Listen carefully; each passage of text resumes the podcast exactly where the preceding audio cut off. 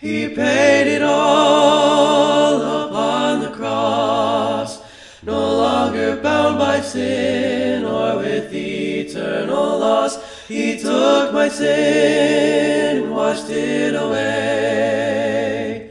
When I was immersed in that watery grave, I heard that gospel call because he paid it all. Hello and welcome back to the Been There Read That podcast. I'm your host Nathan Batty.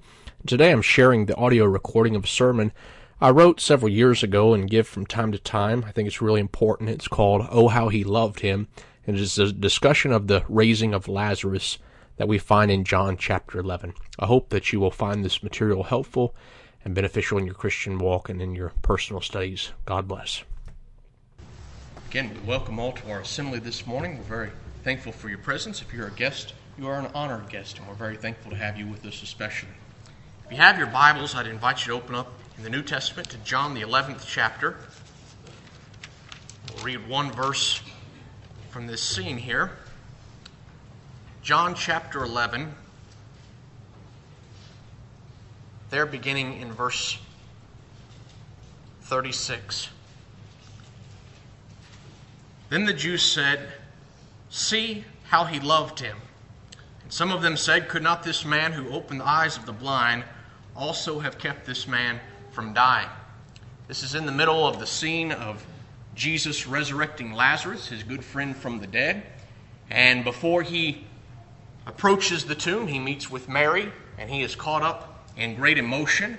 His heart is troubled, the Bible says. His soul is troubled and he begins to weep. The shortest verse in all the Bible, there in verse 35, simply states that Jesus wept. The question we want to ask this morning is why is Jesus weeping? Why is his soul troubled?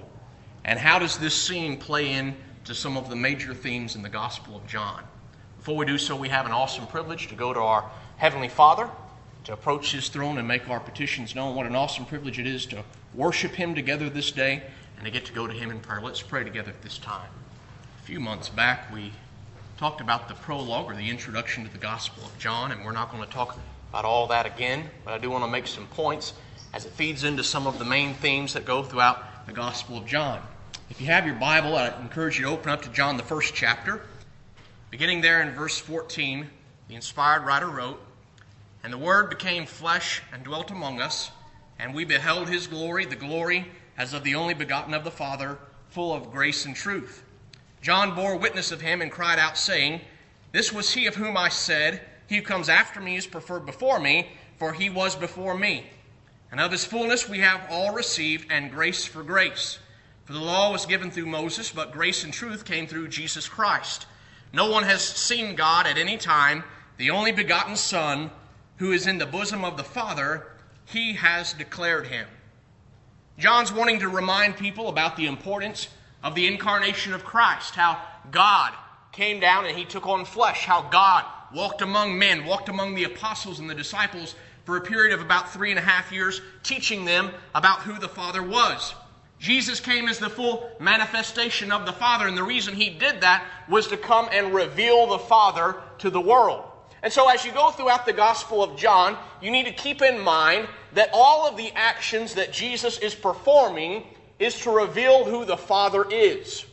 A lot of times when we approach the Gospel of John and we talk about how this is the book that talks about the deity of Christ. It does talk about the deity of Christ, but that's not really the main point of the Gospel. The main point of the Gospel is who is God? And we get to meet God the Father through God the Son. Everything that Jesus did in this life was to give credit, to give honor, to give glory to his heavenly Father. And that's what we see taking place throughout the gospel. Now, in the middle of this section, it talks about John the Baptist. It's, coincident, it's not coincidental that in the Gospel of John, John the Baptist is just referred to as John. John himself never speaks of himself by name. He calls himself the disciple whom Jesus loved. And since there's no other John except John the Baptist, he doesn't have to clarify John the Baptist. He just says John, the other John that we know about. He speaks of John right here in the middle. He says, John bore witness of him and cried out, saying, This was he of whom I said, He who comes after me is preferred before me, for he was before me. John bore witness of Jesus in several ways. First of all, John bore witness by performing the mission or fulfilling the mission that God had given him of preparing the way for the Messiah. That was an important point, and that's noted in verses 19 through verse 23 of this first chapter. The second way that John uh, prepared the way for Christ or testified of Christ is found in chapter 1, verses 32 through 34, and again in verse 26 and 27. John came baptizing in the river Jordan so that Jesus might come out to him and be baptized by him, so that through the baptism Jesus could be introduced to the world. After Jesus is introduced by God to the world, John now has the unique privilege to, number three, begin proclaiming that Jesus has arrived. Jesus is on the scene. We see that happen in verse 29. Notice how John does this to his disciples. Chapter 1, verse 29. The next day, John saw Jesus coming toward him and said, Behold, the Lamb of God who takes away the sins of the world. A lot of Bible scholars, they read that and they say, this is an instance where John is declaring more than what he knew. Maybe that's the case. Maybe John's just declaring more than what we recognize many times. Behold, the Lamb of God who takes away the sins of the world. Jesus is going to become the sacrificial lamb. He is going to die in our stead. He is the Passover lamb. Everything in the Old Testament about sacrifices and lambs being offered, this is looking forward to Jesus, the lamb who was slain since the foundation of the world. And John wants to recognize, and he wants everybody to recognize who Jesus the Son is. Now, this verse, verse 29, is very important because it, it gives us one of the bookends to the Gospel of John. Notice, if you will, uh, ch- chapter 1, where we just were there in verse uh, 29, in relation to chapter 19 and verse 36. Notice what the Bible says at the crucifixion of Christ in verse 36 of John chapter 19. For these things were done that the scripture might be fulfilled, not one of his bones was broken. The gospel begins by introducing Jesus, the Lamb of God, who has died to take over the sins of the world. And in the very last scene where Jesus is dying, where he is the Lamb, it reminds us not a single one of his bones was broken. That's a reference again back to the Passover feast. Jesus is the Lamb of God who comes to take away the sins of the world. If you get nothing else out of the Gospel of John, get this scene. Understand this is what the book is about. It is to introduce and display to us the Lamb of God, the Lamb that belonged to God, the Lamb that God sent into the world to die for mankind as a propitiatory sacrifice for our sins. I want to ask you this morning do you recognize who Jesus is and the Lamb that was slain? If you've never obeyed the gospel, you need to wake up and you need to pay attention who, who Christ is. Christ is the Lamb the sacrifice of God, the perfect sin sacrifice. Everything in the Old Testament, the sacrifices that were offered, it was in a small way to depict what Christ would do ultimately at Calvary. All of history was looking forward to the arrival of the Lamb of God. And praise be to God that a sacrifice was offered in our stead. One of the most famous passages in the world comes from John chapter 3, verse 16. For God so loved the world that he gave his only begotten Son, that whosoever believes in him should not perish but have everlasting life. For God did not send his Son into the world to condemn the world, but that the world through him might be saved. Jesus was the salvific expression of God. And he sent the Lamb forth into the world, not primarily for judgment, but for salvation. Now, if we reject the sacrifice of God, what remains? Certain and sure and steadfast judgment. There is no sacrifice that you can offer for yourself to take away your own sins, for Christ had to be offered in your stead. How God could love us, how God could love me so much to send his son in the world, I'll never understand fully. I can't comprehend how he could love us that way. Why he would send his son to die in my stead. You realize this passage is teaching in John 129. We were all on death row. Judgment had been passed. We were guilty because of the sins that we've committed. A lot of times when we commit sin or when we think about sin, we have a false worldly concept of sin. Is, this isn't so bad. This sin wouldn't uh, necessitate that I die. This, this sin would not necessitate judgment of the awfulest sort. You know, I'm not that bad of a sinner. Yet the reason Christ died, the fact that Christ died, speaks to how horrid sin is and how holy and pure and righteous God is. And God found our sin terrible enough that He had to send His Son to die on our behalf. This I do know Jesus died in my stead. And without the death of the Lamb, I would have no hope. But now we have hope today because of the blood of the Lamb that was shed. That's one of the major themes that stretches throughout the Gospel of John. And what I want to do this morning, we're going to look at a few scenes briefly. We don't have time to discuss all of the details in these scenes. We're going to begin in chapter 9 and go through chapter 12, and we're going to see how Jesus makes people his own. The Bible says, For God so loved the world that he gave his only begotten Son, that whosoever believeth in him should not perish but have everlasting life. God loved the whole world enough to send Jesus to die so that everyone can have equal opportunity to obey the gospel. That passage is also teaching that the only ones who will receive salvation are the ones who will receive the Son. And so, in the first scene in chapter 9, we want to see how Jesus offers himself to the world and how an individual takes up the offer.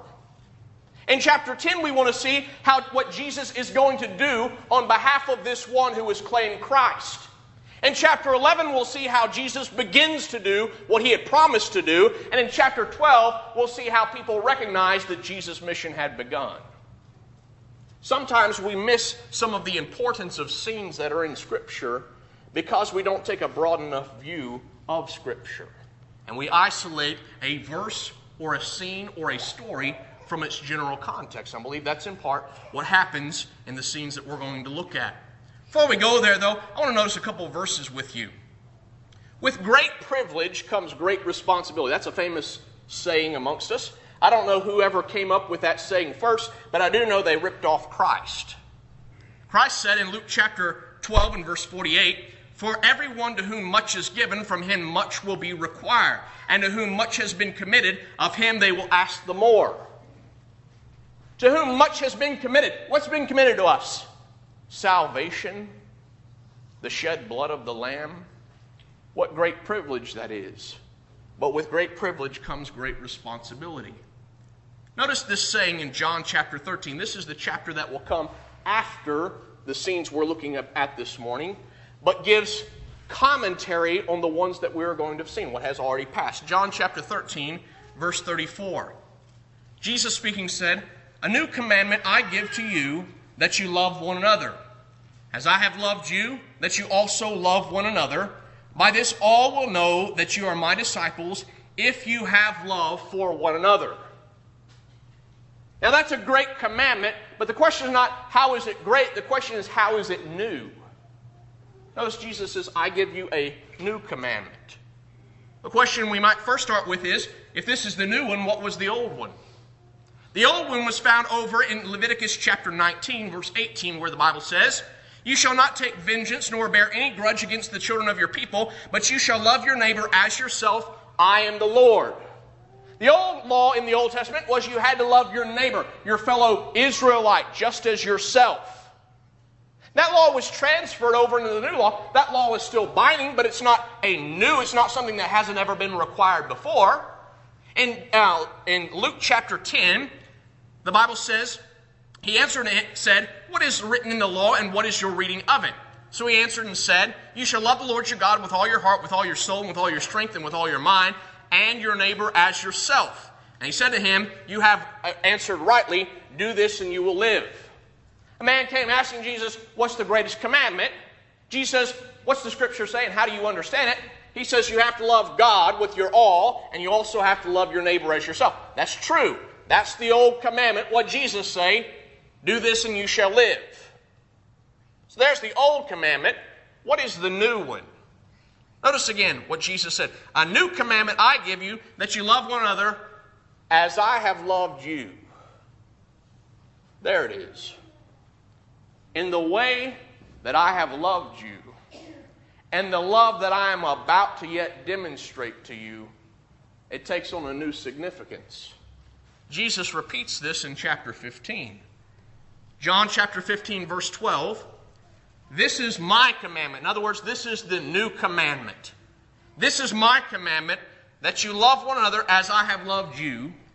Listen carefully. Greater love has no one than this, than to lay down one's life for his friends. Jesus' love is new, it's extraordinary. And that not only does he love his neighbor as himself, he loves him more. He's willing to offer his own life for the sake of those who have sought him. God sent Jesus into the world because he loved the whole world. And anyone that will believe in him will follow after the Lamb of God. That's his beloved for whom he has died. That's a major theme throughout the Gospel of John.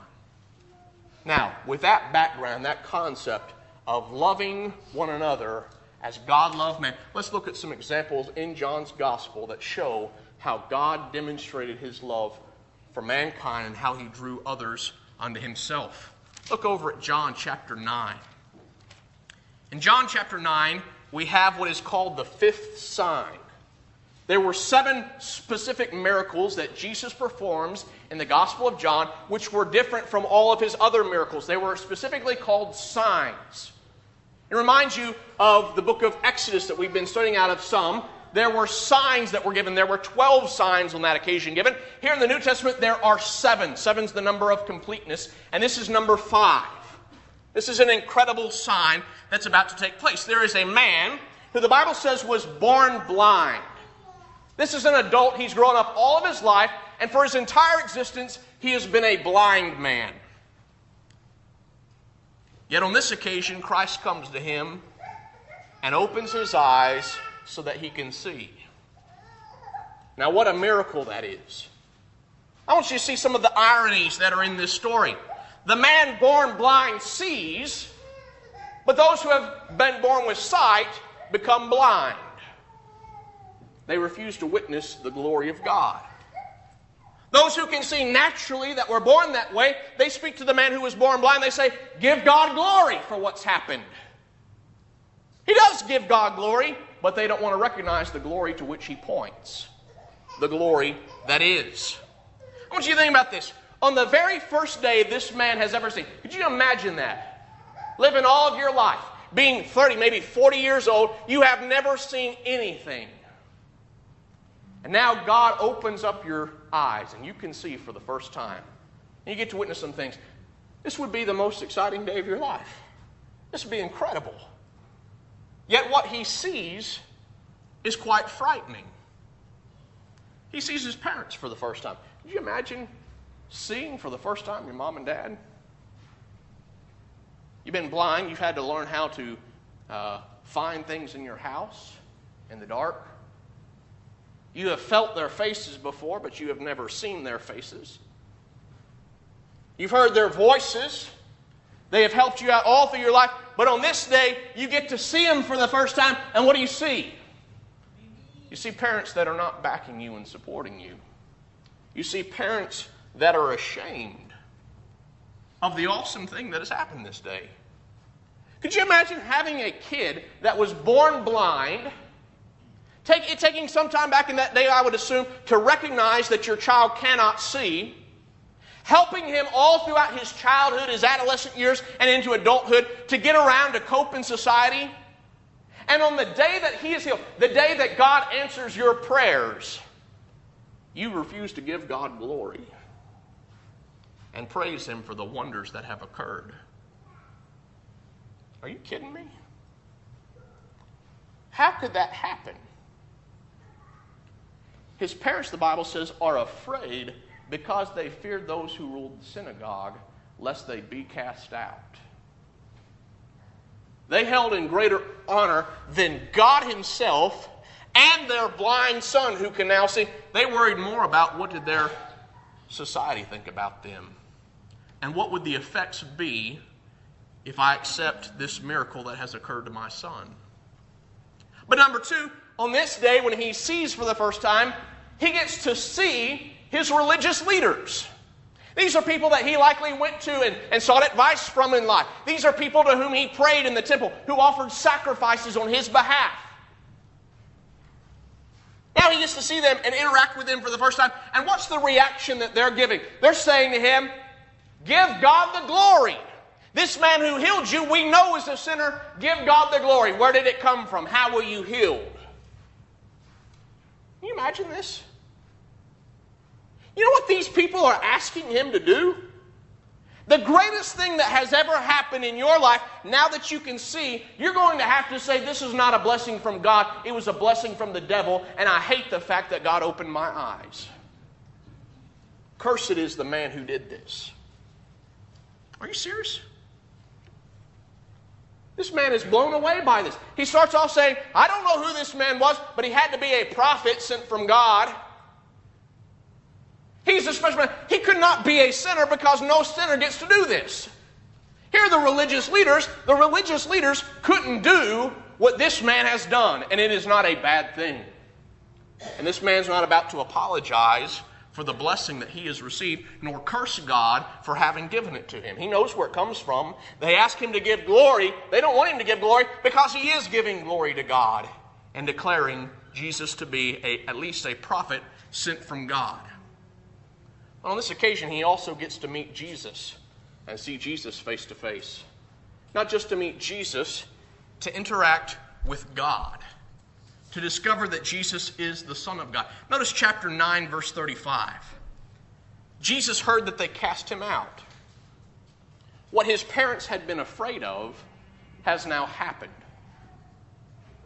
He was blessed in being given his sight, but now he has been cut off from society, from his family. He is an outcast. He was an outcast before because he was weird, he was different, he couldn't see. Now he's cast out because he can see the glory of God. And when he had found him, he said to him, Do you believe in the Son of God? He answered and said, Who is he, Lord, that I may believe in him? And Jesus said to him, You have both seen him, and it is he who is talking with you. Then he said, Lord, I believe, and he worshiped him. He had suspicions about who Jesus was. But here, Jesus, in no uncertain terms, clears the air and says, I am God, I am the Son of God. And the man falls down and worships him as God. Jesus accepts that worship because he is God. Here, Christ is doing what the man's parents in society would not do for him. Jesus is welcoming him in. God sent Jesus to die for the sins of the world and to call all sinners unto himself. He is offering salvation to this man who has now been healed, and the man is accepting it and bows down and worships Christ.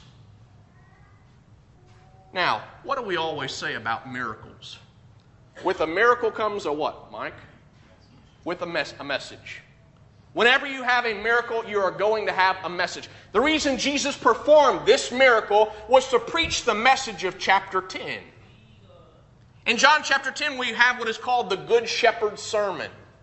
It's been a long time since I've taught on this passage. I was thinking about this the second year that I lived here. We did a study through the Gospel of John, and I got to teach on that. That's been seven years ago. I'm sure nobody remembers that sermon.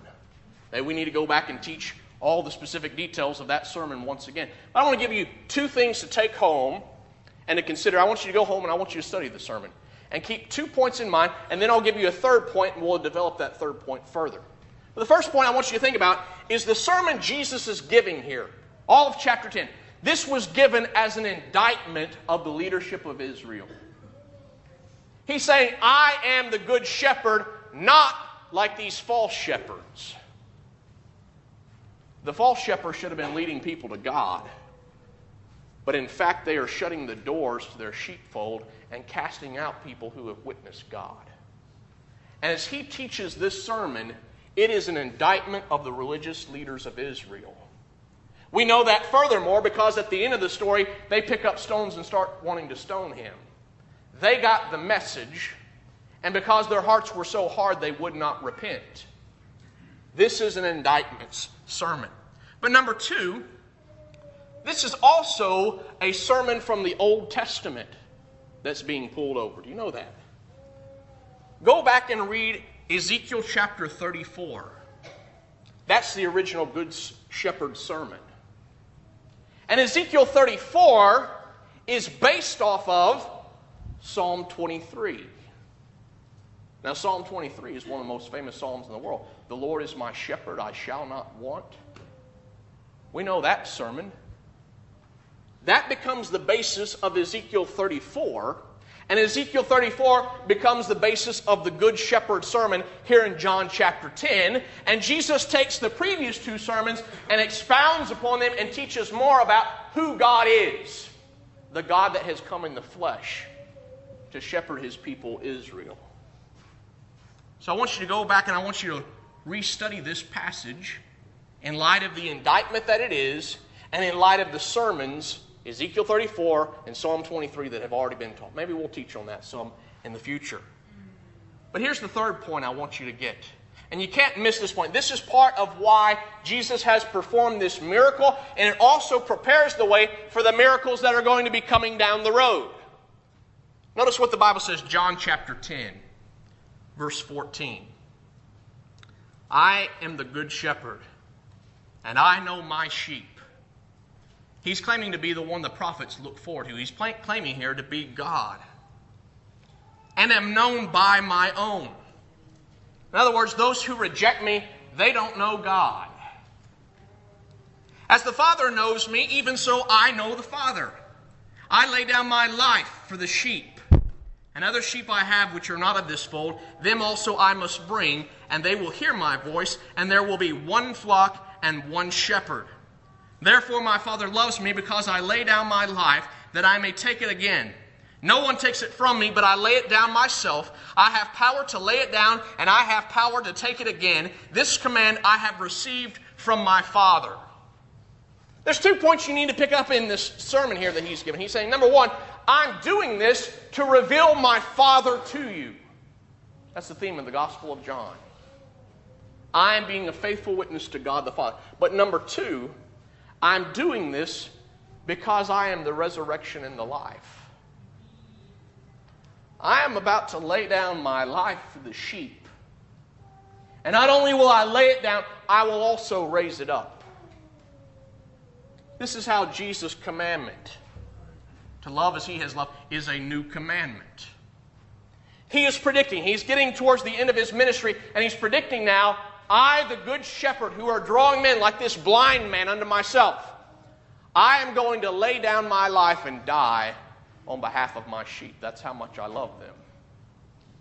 And I will also raise myself up. We're not just talking about the death, we are also talking about the resurrection. And Jesus clarifies something here. He says, No man takes my life from me, I lay it down. Jesus chose to die.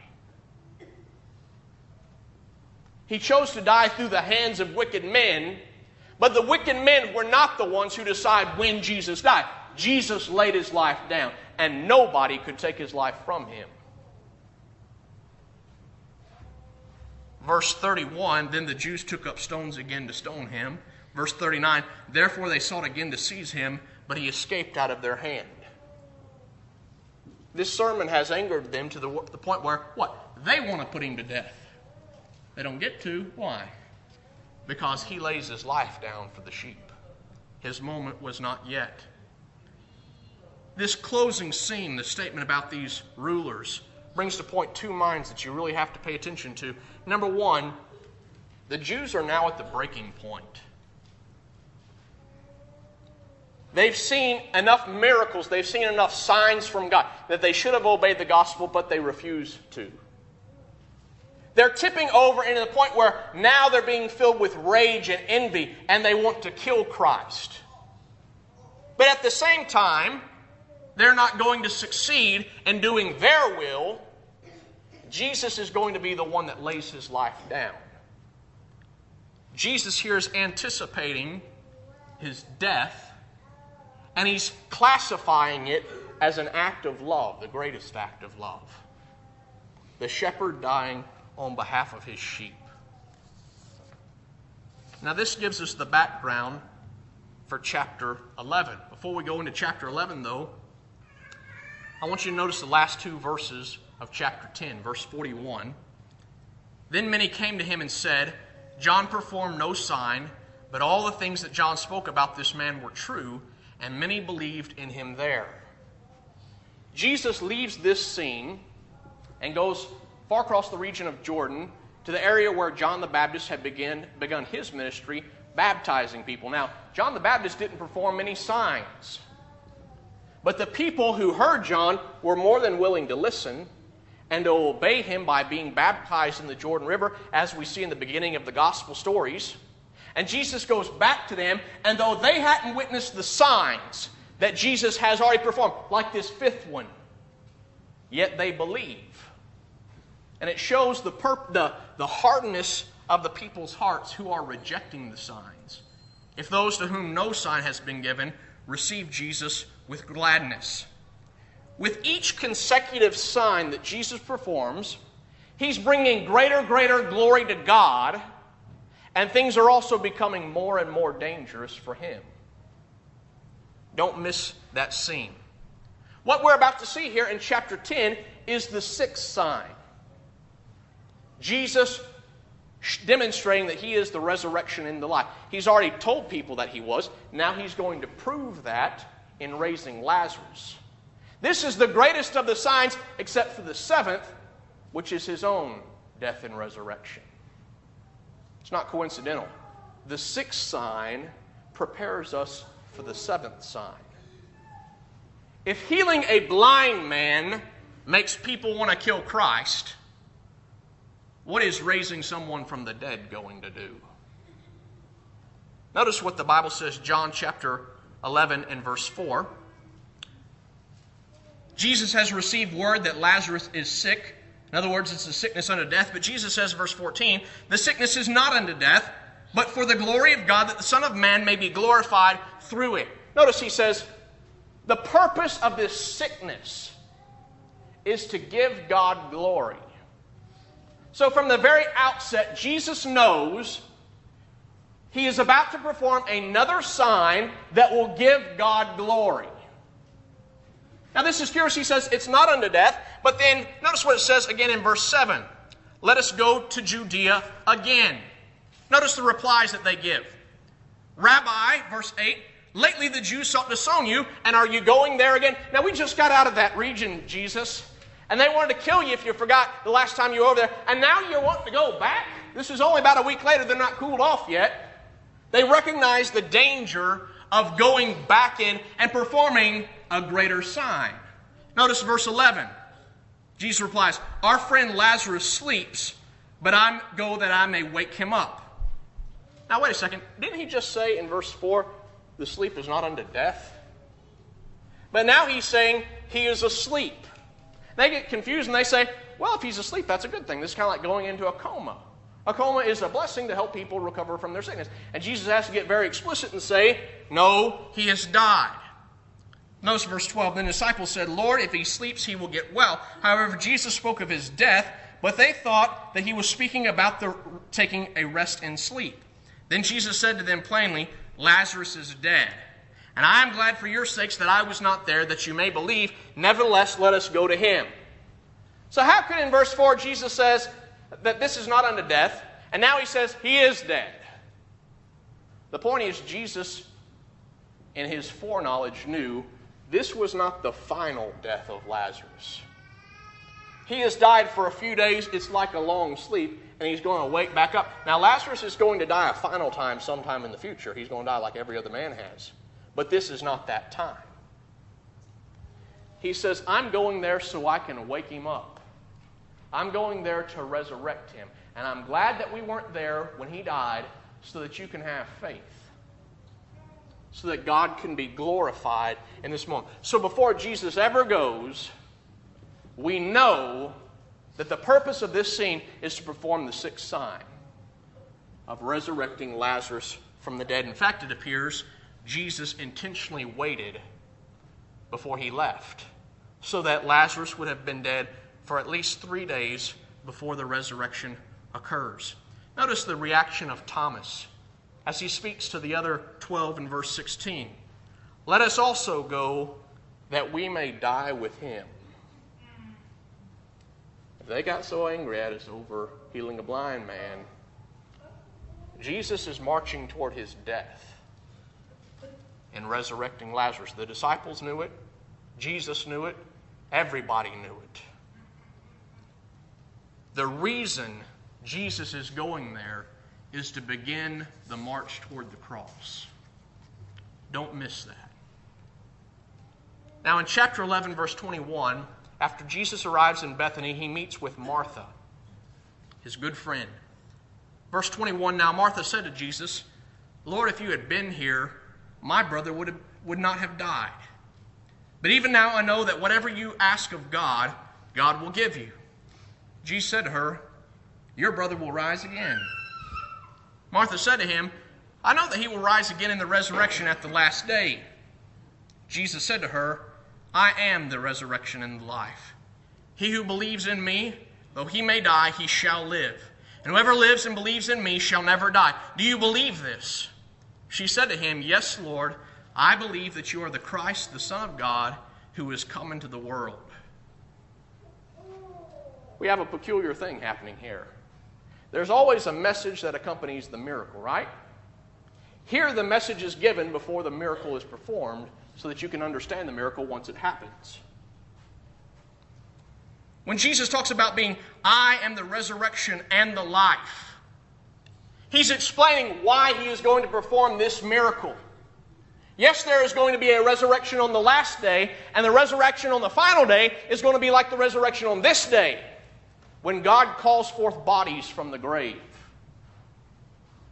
She knew about the last day resurrection, but she couldn't conceptualize what it was going to be like fully.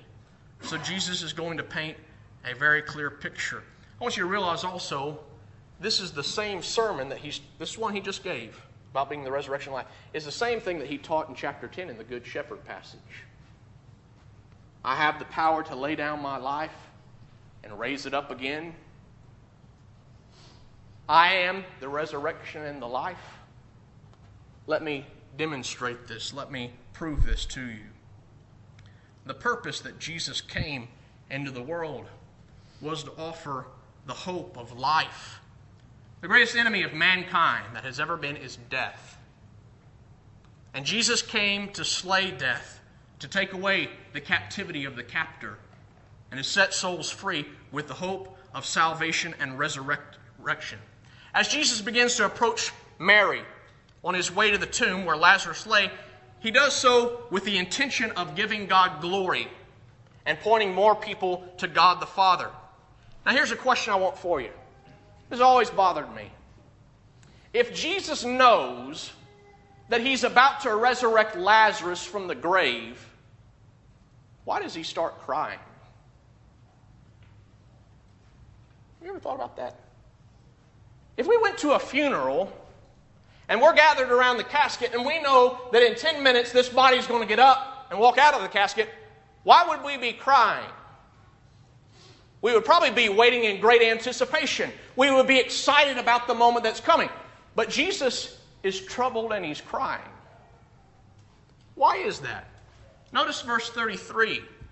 Therefore, when he saw her, that is Mary, weeping, and the Jews came with her weeping, he groaned in the spirit and was troubled. There's a deep struggle going on in the innermost part of Christ in this moment. This is a very great, great struggle that's occurring. In verse 35, the struggle has reached the point where Jesus begins to weep. It begins to flow outwardly because of the inner struggle. And then in verse 38, the Bible says, Then Jesus, again groaning in himself, came to the tomb. The whole way that he is marching to the tomb, he is distraught. He is torn up on the inside. He is distressed and troubled, and he is weeping. Why? Why is he weeping? I ask why is Mary and Martha weeping? They are weeping because they are separated from the one that they love. Jesus is weeping because by raising Lazarus, he is starting his own death process. And he too will soon be separated from those that he loves. This is a preview of Calvary. By raising Lazarus, the death of Christ was so sure that he is experiencing part of it in that very moment. And his soul is in anguish and he is distraught. This same language is used two chapter uh, the next chapter, chapter 12, verse 27, where the Bible says, Now my soul is troubled. And what shall I say? Father, save me from this hour? But for this purpose I came to this hour. Father, glorify your name. Jesus is again vexed. Why? Because his death is drawing near. His death for those whom he loves. And he is greatly perplexed and vexed. Thomas and the twelve knew that before Jesus goes to Bethany, this is going to cause his death. Jesus knew that too. And as he resurrects Lazarus from the grave, he has sealed his death. He has begun the process of marching to Calvary to die on behalf of his children. He is becoming the resurrection and the life in this moment. And it is a great burden to bear. People who witnessed Jesus on that day, they cried out and they said, See how he loved him. How little did they know about that verse, what they were saying? How great Jesus loved him. Yes, Jesus loved Lazarus tremendously. He loved him enough to die on the behalf of his friend. He has raised him up to prove that he is the resurrection the, and the life, so that he too can die on Calvary to raise himself and offer ransom for the world. John chapter 15, again, verse 12 This is my commandment that you love one another as I have loved you. Greater love has no one than this than he would lay down his life for his friends. Now, how can we be certain that this is why Jesus is troubled and moaning and crying? The next chapter tells us this. Mary, his beloved friend, she recognized, she learned what Jesus was going through.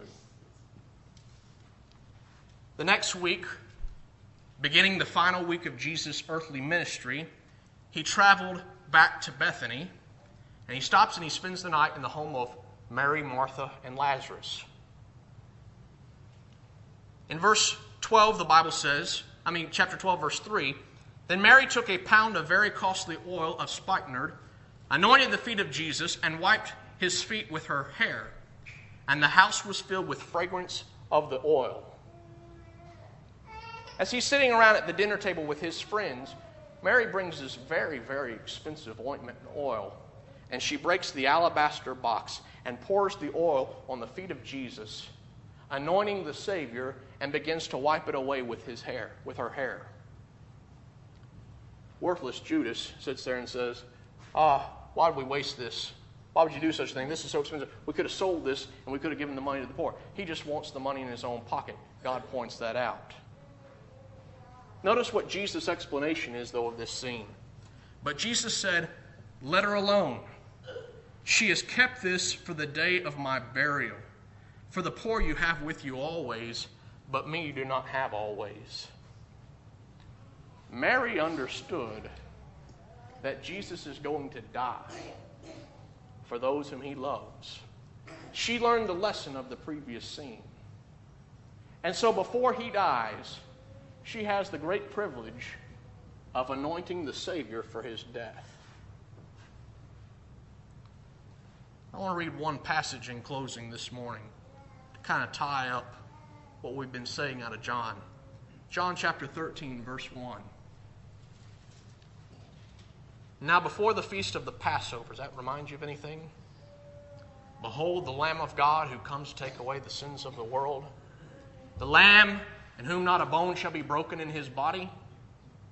Now, before the feast of the Passover, when Jesus knew that his hour had come that he should depart from this world to the Father, having loved his own who were in the world, he loved them to the end. To the very end. Jesus demonstrates the love of God and that the Lamb lays his life down for the sheep. the shepherd dying for those who are of his household. Oh, how he loved him. Oh, how he loves you and me. That the Lamb of God would come into the world and love us to the very end, even the death on the cross.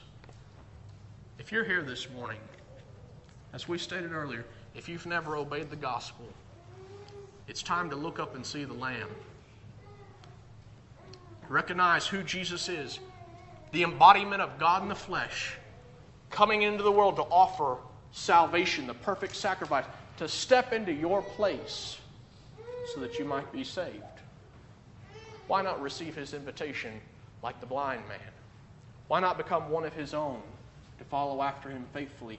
For he loved you, yes, unto the very end. If you've never done that, do so this morning. Maybe you've done that, but you haven't been living as you should. Remember who Christ is. With great privilege comes great responsibility. We are a very blessed people to be in the sheepfold of the Good Shepherd. May we never stray from his care, never walk away from him, but follow wherever he leads. There's one of you, the class, come as we stand and sing. Better is our sacrifice. He paid the, he paid the price, the price. He paid it all upon the cross. No longer bound by sin or with eternal loss. He took my sin and washed it away. I was immersed in that watery grave, I heard that gospel call because he paid it all.